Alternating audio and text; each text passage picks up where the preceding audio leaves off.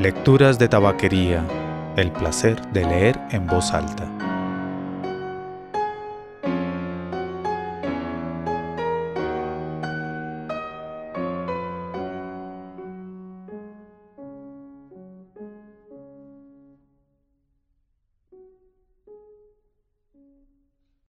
Soy Mauricio Duque Rubla. Usted escucha Lecturas de Tabaquería, el podcast de lecturas en voz alta. La lectura de hoy es un ensayo de Jacques Legoff llamado El tiempo del trabajo en la crisis del siglo XIV, del tiempo medieval al tiempo moderno. Y nos habla un poco del cambio del tiempo rural al tiempo del burgo, al tiempo de las ciudades o de los pueblos, el cambio de el trabajo rural al trabajo del mercader y al trabajo contratado de una persona que da, la, da el trabajo, da la labor o dadores de labor. Habla de relojes, habla del tiempo del ocio y habla incluso del tiempo perdido. Si desea hacer algún comentario o enviar alguna sugerencia, puede hacerlo escribiendo a la cuenta de correo mauricio arroba.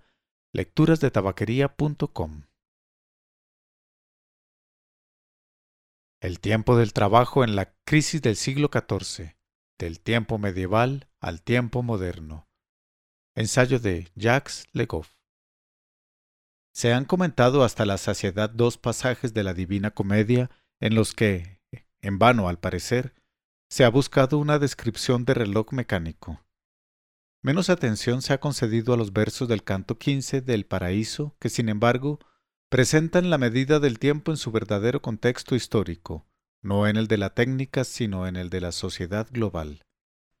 Dante, ese Laudator Temporis Acti, por boca de Cachagida, hace de la antigua campana de la Badia sobre los Mura Vecchie de los siglos XI y XII, que daba la tercia y la nona y marcaba el principio y el fin de la jornada de trabajo en Florencia, el símbolo la expresión misma de una época, de una sociedad, en sus estructuras económicas, sociales y mentales.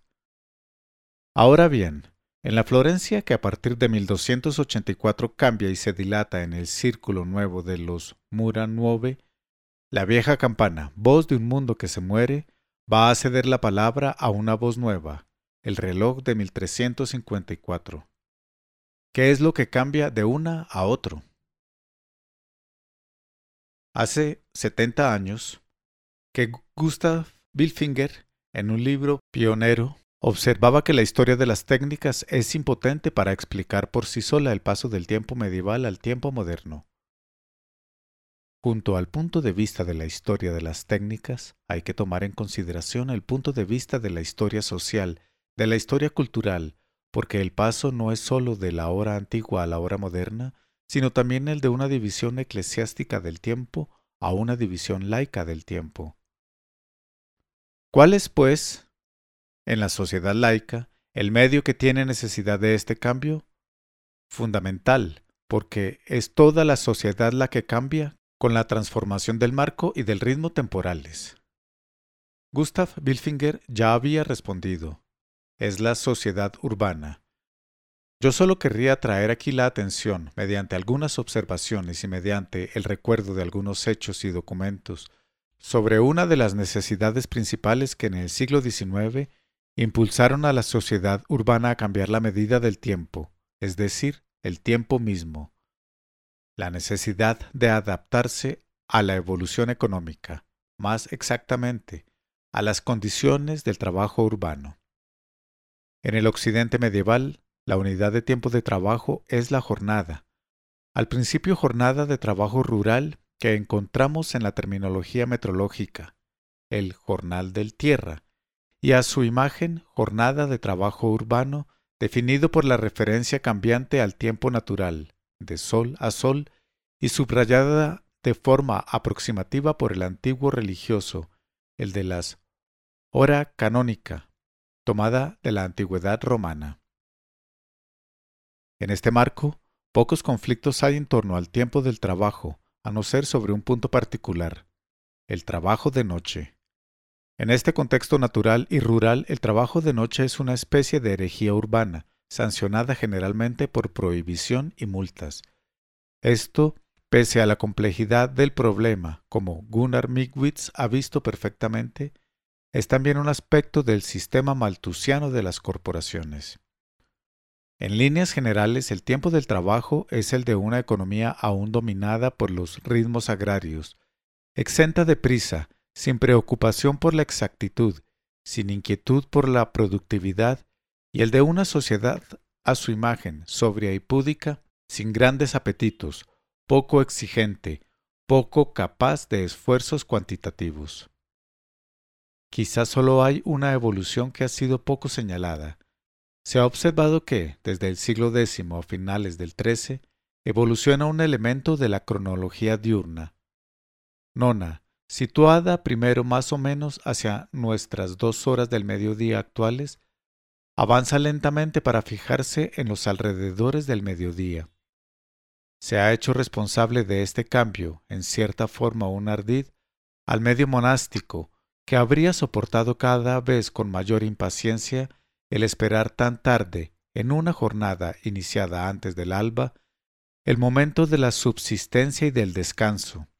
Por lo tanto, el avance insidioso de Nona sería un aspecto de la decadencia monástica. Explicación que yo no veo confirmada por los documentos y que me parece gratuita.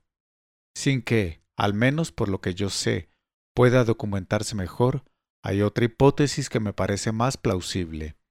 Nona es también la pausa del trabajador en el taller urbano sometido al tiempo clerical de las campanas.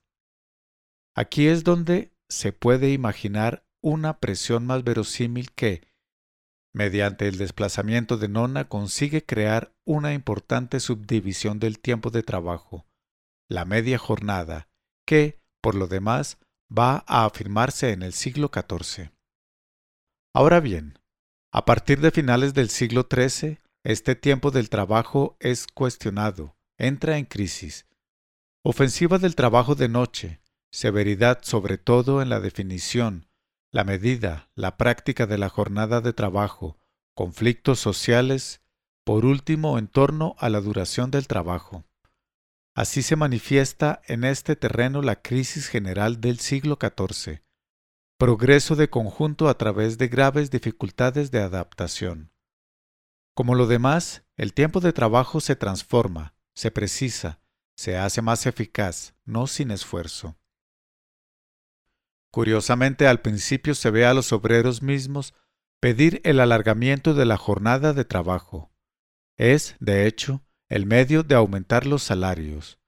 Es, diríamos hoy, la reivindicación de las horas suplementarias.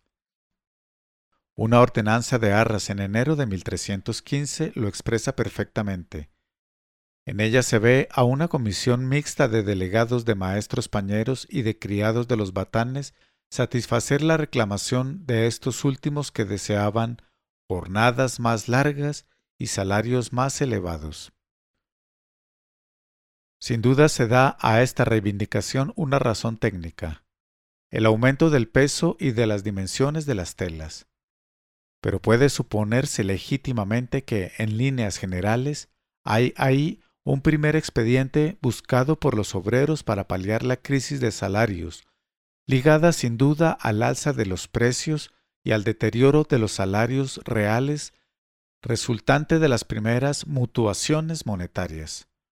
Así, veremos a Felipe el Hermoso autorizar el trabajo nocturno, y su ordenanza es recordada y confirmada por Gilles Hacking, proboste de París, el 19 de febrero de 1322. Pero pronto surge una reivindicación contraria. Los patronos, los dadores de labor, buscan en efecto, frente a la crisis y por su parte, reglamentar de cerca la jornada de trabajo, luchar contra los ardides obreros en este terreno. Entonces se multiplican las campanas de trabajo que ya había señalado Bilfinger. Recordemos algunos ejemplos de estos Werglocken. En 1324, en Gante, el abate de Saint-Pierre autoriza a los bataneros a hacer colgar una campana en el hospicio recientemente fundado por ellos junto a la Oiporte, en la parroquia de San Juan. En Amiens, el 24 de abril de 1335, Felipe VI satisface la petición del alcalde y de los regidores que le han pedido poder hacer una ordenanza cuando los obreros de la citada villa y arrabal de ésta fueran los días laborables a su labor por la mañana, cuándo deberían ir a comer y cuándo deberían volver a su labor después de comer, y también por la noche, cuándo deberían dejar la labor, y que por la dicha ordenanza que ellos harían pudieran tocar una campana que han hecho colgar en el campanario de la citada villa, la cual se diferencia de las demás campanas. A finales de ese mismo año de 1335, el baile de Amiens ratifica el deseo de la regiduría de que el sonido de la campana nueva sirva a una nueva reglamentación de los tres oficios de la pañería, como ya existía, según ha revelado una investigación en Douai, Saint-Omer, Montreuil y Abbeville, dado que las antiguas ordenanzas sobre las horas de trabajo estaban corrompidas. En Air-sur-la-Lys, el 15 de agosto de 1335, Jean de Piquigny, gobernador del condado de Artois, concede al mayor regidores y comunidad de la villa construir un campanario con una campana especial para el oficio de la pañería y otros oficios en que conviene a muchos obreros de jornada ir y venir a la labor a ciertas horas. Nuestra investigación no es desde luego exhaustiva, pero basta para indicar que el problema de la duración de la jornada de trabajo es agudo, sobre todo en el sector textil, en el que la crisis es más sensible y en el que la parte de los salarios en los precios de costo y en los beneficios de los patrones es considerable. De este modo, la vulnerabilidad en la crisis de este sector en punta de la economía medieval lo convierte en el terreno predilecto para un progreso en la organización del trabajo. El texto referido a aire lo dice claramente al explicar la necesidad de la nueva campana, porque la dicha villa está gobernada por el oficio de pañería. Confirmación a contrario, allí donde la pañería no tiene una posición dominante, no se ve aparecer el Werglocke. Ya lo había observado con justicia Fagnies para el caso de París. Así al menos en las ciudades pañeras, sobre la villa pesaba un tiempo nuevo, el tiempo de los pañeros, porque este tiempo es el de la dominación de una categoría social, es el tiempo de los nuevos amos. Es el tiempo de un grupo golpeado por la crisis, pero en una coyuntura de ascenso social. Por otro lado, este tiempo nuevo se convierte pronto en el enclave de ásperos conflictos sociales.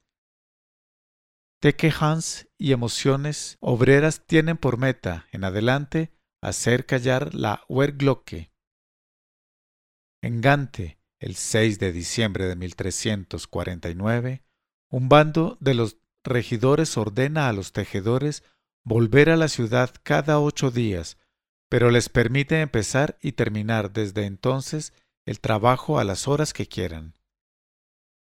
En Ceruán, el 16 de marzo de 1367, el deán y el capítulo deben prometer a los obreros, bataneros y demás gentes mecánicas hacer callar para siempre la campana de los obreros, para que a causa del tañido de una campana de este tipo no nazca escándalo ni conflicto en la villa y en la iglesia. Frente a estas revueltas la burguesía pañera protege la campana del trabajo mediante medidas más o menos draconianas. Primero con la multa, entre 1358 y 1362 en Gante son multados los esquiladores que no se ajusten a las combinaciones de la Werglocke. En Comins, en 1361, todos los tejedores que se encuentren después que la campana de la mañana haya sonado serán multados con cinco soles parisinos. Pero aquí el envite que representa la campana sale perfectamente a la luz. Si los obreros se apoderaban de esta campana para dar con ella la señal de su revuelta, serían castigados con las penas más graves, sesenta libras de París de multa a quien hiciera sonar la campana para una reunión popular, para hacer asamblea, y fueran armados, con bastones, el arma del pueblo, y armaduras. Para quienes hicieran sonar esa campana llamando a la revuelta contra el rey, contra los regidores o contra el empleado de la rediguría encargado de la campana, la muerte estaría en peligro de perder su vida. A finales del siglo y a principios del siguiente, se ve con toda claridad que la duración de la jornada de trabajo, no el salario directamente, es el envite de las luchas obreras. Documentos célebres nos muestran cómo una categoría obrera original, categoría particularmente combativa, sobre todo en el medio urbano o suburbano, en ese tiempo de viñas ciudadanas o de las afueras, los viñadores jornaleros sostienen contra sus empleadores, señores, eclesiásticos, burgueses, una lucha por la reducción de la jornada de trabajo que tiene su desenlace en un proceso ante el Parlamento de París. Asimismo, documentos de archivos prueban que se produjeron conflictos reales lo cual nos permite presagiar la ordenanza del preboste de París del 12 de mayo de 1395. Por lo cual, muchas gentes de oficios como tejedores de ropa, de mantillas, bataneros, lavadores, albañiles, carpinteros y muchos otros obreros y habitantes de París pretendieron y pretenden tratar de ir a la faena y dejar la obra a tales horas, ya sea lo que hacen pagar por sus jornadas, lo mismo como si hicieran tarea a lo largo de todo un día. El preboste recuerda que la jornada de trabajo está fijada desde la hora del sol poniente a la hora del sol levante, tomando sus comidas a horas razonables. Los documentos de Auxerre y de Sens, incluso admitiendo que tenemos que habernoslas con una categoría especial, nos permiten comprender los objetivos de los obreros en su lucha por ser dueños de su tiempo de trabajo. En el fondo, sin duda, el deseo de estar protegidos contra la tiranía patronal en este terreno. Más precisamente la necesidad de que, al lado del tiempo de trabajo, se fije un tiempo de ocio, y al lado del trabajo asalariado reglamentario, un tiempo para el trabajo personal o el trabajo clandestino. Pero resulta que en esta presión del tiempo de trabajo, en la metamorfosis del trabajo social, hay que hacer restricciones. En primer lugar, se trata en la mayoría de los casos de un tiempo urbano que responde a necesidades más amplias que las de la organización del trabajo. Indudablemente las necesidades económicas tienen mucho que ver con estas preocupaciones ciudadanas, Aquí y allá se ve aparecer una campana del mercado, una campana de los granos, etc. La preocupación por la defensa urbana, un toque de alarma comunal, es también de primer orden. Queda igniteium, campana de la ronda. En el texto citado para aire en 1355 se dice claramente que el campanario que los regidores han hecho construir y donde piden que se coloque la campana del trabajo, fue hecho primero para la alegría de la citada villa hacer su ascensión del día, tocar la víspera y avisar con ella los peligros e inconvenientes que podrían venir en la citada villa por motivo de malos jefes o de alguna otra causa. Más todavía es la campana banalis, campana comunitaria, Van que llama a los burgueses a la defensa o a la administración de su villa, campana del juramento a veces, Eid Glock de Durlach, o campana del consejo, Rast Glocke.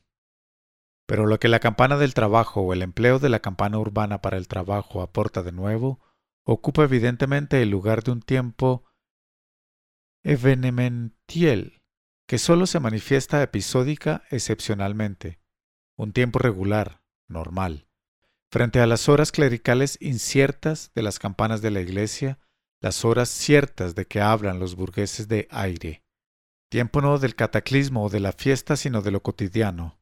Red cronológica que enmarca, aprisiona la vida urbana. Las exigencias de un trabajo mejor medido, en este siglo en que lo cuantitativo hace su entrada tímida en las estructuras administrativas mentales, son por tanto un factor importante del proceso de laicización, del que la desaparición del monopolio de las campanas de iglesia para la medida del tiempo es desde luego un signo esencial. Pero no opongamos aquí demasiado brutalmente, pese a la importancia del cambio, un tiempo laico a un tiempo religioso. A veces se ve una coexistencia, sin enfrentamiento ni hostilidad de las dos campanas. En York, por ejemplo, en la obra misma de la catedral, entre 1352 y 1370, aparece una campana del trabajo que descarga de este oficio a las campanas de la iglesia. No olvidemos tampoco que también aquí la iniciadora ha sido la iglesia. El medio monástico fue, sobre todo, ya volveremos sobre ello, el gran amo del horario. Las villas que castigaban con una multa al consejero, al regidor, que respondía con retraso a la llamada de la campana urbana, no hacían más que imitar a las comunidades monásticas que castigaban al monje retrasado. El severo Colombán castigaba el retraso a la oración con el canto de cincuenta salmos o la aplicación de cincuenta golpes. San Benito, más indulgente, se contentaba con mandar ponerse al culpable de pie. Resulta que la campana del trabajo, tocada sin duda con cuerdas, es decir, a mano, no presenta ninguna innovación técnica. Ahora bien, el progreso decisivo hacia las horas ciertas es evidentemente la invención y la difusión del reloj mecánico, del sistema de escape que por fin proporciona la hora en sentido matemático, la vigésima cuarta parte de la jornada. Indudablemente es el siglo XIV el que franquea esa etapa esencial. El principio de la invención fue conseguido a finales del siglo XIII y el segundo cuarto del siglo XIV vio su aplicación en estos relojes urbanos cuya área geográfica es, desde luego, la de las grandes zonas urbanas, Italia del Norte, Cataluña, Francia septentrional, Inglaterra meridional, Flandes, Alemania. Y una investigación más a fondo quizá permitiera vislumbrar que las regiones de la industria textil en crisis y el área de difusión de los relojes mecánicos son poco más o menos las mismas. De Normandía a Lombardía se instala la hora de sesenta minutos, que, en el alba de la época preindustrial, toma el relevo de la jornada como unidad del tiempo de trabajo. Pero tampoco en este punto hay que exagerar. Todavía durante mucho tiempo, el tiempo ligado a los ritmos naturales, a la actividad agraria, a la práctica religiosa, sigue siendo el marco temporal primordial. Los hombres del Renacimiento, aunque lo hayan sido, continúan viviendo en un tiempo incierto, tiempo no unificado, todavía urbano y no nacional, desfasado en relación a las estructuras estáticas que dominan tiempo de mónadas urbanas. Lo que lo subraya es la diversidad del punto de partida del tiempo nuevo, de la hora cero de los relojes. Aquí mediodía y allá medianoche, lo cual es grave, pero con más frecuencia todavía el alba y la puesta del sol. Tanto le cuesta al preindustrial separarse del tiempo natural. En el Voyage en Italie y siguiendo a otros viajeros de los siglos XV y XVI, Montaigne nota la confusión, el desorden que nace de ese tiempo de origen cambiante de una ciudad a otra. Por otra parte, hasta Huygens, las novedades mecánicas son frágiles, caprichosas, irregulares. El tiempo nuevo tiene fallos numerosos y el reloj urbano está con frecuencia averiado. Más que una herramienta de la vida cotidiana, es aún una maravilla, un ornato, un juguete del que la villa se siente orgullosa. Pertenece a la ornamentación urbana, al prestigio más que a la utilidad. Más aún, este tiempo nuevo, nacido sobre todo de las necesidades de una burguesía de dadores de labor, preocupados frente a la crisis por medir mejor el tiempo de trabajo que es el de sus ganancias, es rápidamente acaparado por los poderes superiores. Instrumentos de dominación, es para los grandes señores y los príncipes objeto de diversión, pero también símbolo de poder. Puede ser más aun cuando en un marco urbano pero de una capital sea señal eficaz de gobierno. En 1370 Carlos V ordena que todas las campanas de París se regulen por el reloj del Palacio Real que da las horas y los cuartos. El tiempo nuevo se convierte así en tiempo del Estado. El rey lector de Aristóteles domesticó el tiempo racionalizado. Pese a todas las imperfecciones y límites de estos cambios, la agitación del marco cronológico que conoce el siglo XIV es también una agitación mental, espiritual. Quizá habría que buscar en la ciencia misma, es decir, en la escolástica científica, la aparición de una nueva concepción del tiempo, de un tiempo que ya no es una esencia, sino una forma conceptual al servicio del espíritu que lo usa según sus necesidades. Puede dividirlo, medirlo, un tiempo discontinuo. A la pregunta de si tiene el tiempo una existencia fuera del espíritu, Pierre Oriol responde que el tiempo no es otra cosa que un ser en el espíritu, es decir, un concepto, y precisa. Las partes del tiempo que se perciban al mismo tiempo no tienen ningún fundamento racional positivo, a no ser en el espíritu, que percibe todas las partes que son al mismo tiempo en acto y en ellas concibe la sucesión, la anterioridad y la posteridad. Ockham, utilizando la definición aristotélica que Santo Tomás no había explotado, según la cual el tiempo es el número del movimiento, subraya que no se trata de una definición según la cosa, sino de una definición según el nombre. En la escolástica se perfila un tiempo nuevo en el mismo momento en que los estudios sobre el impetus revolucionan la mecánica y la perspectiva moderna comienza a alterar la visión. El siglo del reloj es también el del canon y el de la profundidad del canon. Tiempo y espacio se transforman juntos, tanto para el sabio como para el mercader. Quizá también el tiempo de los místicos, en primer lugar de los místicos religiosos, sea fruto de un nuevo acercamiento, de una nueva intuición que da a la vida del alma dimensiones temporales nuevas. La devoción moderna se desarrolla al ritmo del Orologium Sapiencia desuso. En cualquier caso, para una piedad más accesible, más media, la sacudida es neta. El tema eterno, antiguo, de la fuga del tiempo se había encontrado en el cristianismo a la vez exasperado y calmado por su transformación, en temor de la muerte eterna, incitación a la preparación de la salvación. Nada es más precioso que el tiempo, habría dicho San Bernardo, y este tema en todo caso es recogido y difundido por sus discípulos. Pero desde la primera mitad del siglo XIV el tema se precisa, se dramatiza. Perder el tiempo se convierte en un pecado grave en un escándalo espiritual. Sobre el modelo del dinero, a imitación del mercader que, por lo menos en Italia, se convierte en un contable del tiempo, se desarrollan una moral calculadora y una piedad avara.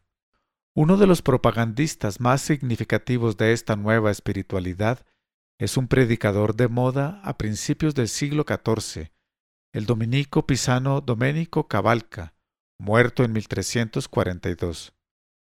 En su Disciplina Degli Spirituali consagra dos capítulos a la pérdida del tiempo y al deber de conservar y tener cuidado del tiempo. A partir de consideraciones tradicionales sobre la ociosidad, llega, a través de un vocabulario de mercader, el tiempo perdido es para él el talento perdido del Evangelio, el tiempo ya es dinero, a toda una espiritualidad del empleo calculado del tiempo. El ocioso que pierde su tiempo, no lo mide, es semejante a los animales, no merece ser considerado como hombre. egli si pone in tale stato che più vile c'è quello delle bestie. Así nace un humanismo a base de tiempo bien calculado. El hombre del tiempo nuevo es, en efecto, el humanista, y primero el humanista italiano de la primera generación en torno a 1400, mercader él mismo o cercano a los medios mercantiles, que traslada a la vida la organización de sus negocios, que se regula mediante un horario, la laicización significativa del horario monástico. Al final de un manuscrito del Elucidarium, modificado a principios del siglo XIV, Yves Lefebvre ha encontrado uno de esos horarios característicos del comportamiento y de la mentalidad del buen cristiano humanista burgués. Para el tiempo del trabajo no deja más que la mañana, y todo esto debe ser acabado por la mañana. El burgués de negocios no trabaja, a diferencia del laborator popular, más que media jornada. Después de comer es el tiempo del descanso. Reposar una hora. Una hora nueva. Diversiones, visitas. Tiempo del ocio y de la vida mundana, de las personas acomodadas. De este modo el humanista tiene como virtud primera el sentido y el buen empleo del tiempo. Por ejemplo, el biógrafo de Janot Simanetti exalta esa sensibilidad hacia el tiempo de su biografiado. El tiempo medido con mayor exactitud, el tiempo de la hora, el tiempo de los relojes, que un humanista florentino de la segunda mitad del siglo XIV quería colocar en todos los despachos de trabajo, se convierte en una de las primeras herramientas del hombre. El tiempo es un don de Dios y no puede, por tanto, ser vendido. El tabú del tiempo que la Edad Media ha opuesto al mercader se levanta al alba del Renacimiento. El tiempo que no pertenecía más que a Dios es en adelante propiedad del hombre. Hay que releer con cuidado aquí el texto célebre de Leone Battista Alberti. Llanoso. Hay tres cosas que el hombre puede decir que le pertenecen en propiedad, la fortuna, el cuerpo Leonardo. ¿Y cuál será la tercera? Llanoso. Ah, una cosa extremadamente preciosa. No lo son tanto estas manos y estos ojos. Leonardo. Maravilla. ¿Qué es? Llanoso.